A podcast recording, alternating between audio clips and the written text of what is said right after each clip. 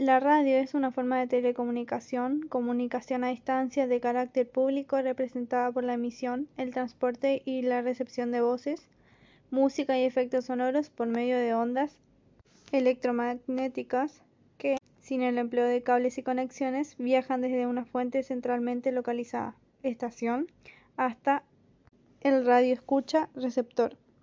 La radio tiene cuatro características fundamentales que son 1. Inmediatez. Nos permite escuchar los hechos que suceden justo en el momento en que ocurren, como por ejemplo un sismo, el ataque de las Torres Gemelas de Nueva York, un bloqueo en la avenida o una noticia trascendida por la sociedad. 2. Personalización. Se refiere a que la radio crea sentido de pertenencia, por ejemplo, mi radio.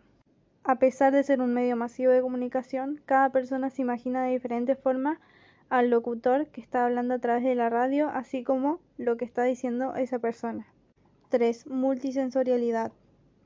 Se refiere al hecho de que uno puede estar escuchando la radio y estar realizando otras actividades simultáneas. Al entrar el sonido por el oído, uno puede estar viendo otras cosas y estar escuchando la radio.